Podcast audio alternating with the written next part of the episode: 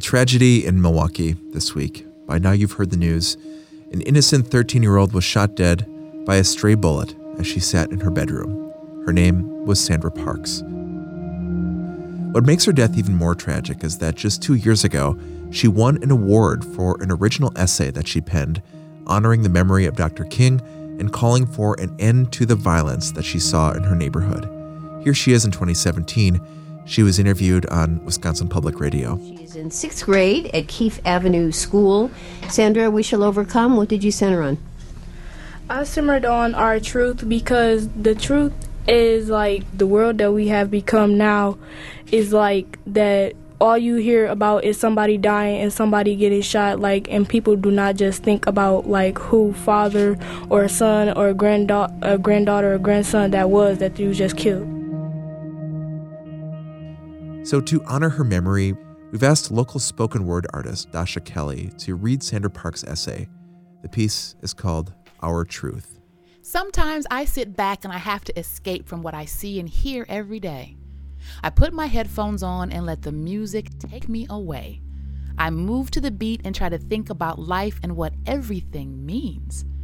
When I do, I come to the same conclusion. We are in a state of chaos. In the city in which I live, I hear and see examples of chaos almost every day. Little children are victims of senseless gun violence. There is too much black on black crime. As an African American, this makes me feel depressed. Many people have lost faith in America and its ability to be a living example of Dr. King's dream. The truth is, faith and hope in what people can do has been lost in the poor choices we make we shall overcome has been lost in the lie of who we have become. So now, the real truth is we need to rewrite our history so that faith and hope for a better tomorrow is not only within us, but we believe it. Our first truth is that we must start caring about each other. We need to be empathetic and try to walk in other people's shoes.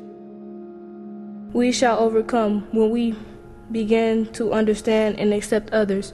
We shall overcome when we eliminate the negative and nasty comments people make about each other. We shall overcome when we love each other and people around us. Then we become our brother's keeper. We must not allow the lies of violence, racism, and prejudice to be our truth. The truth begins with us. Instead of passing each other like ships in the night, we must fight until our truths stretch to the ends of the world.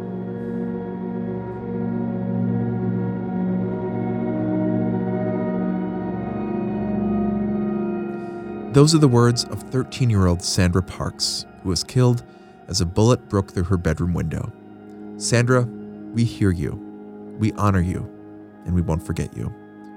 I'm Nate Imig for 889.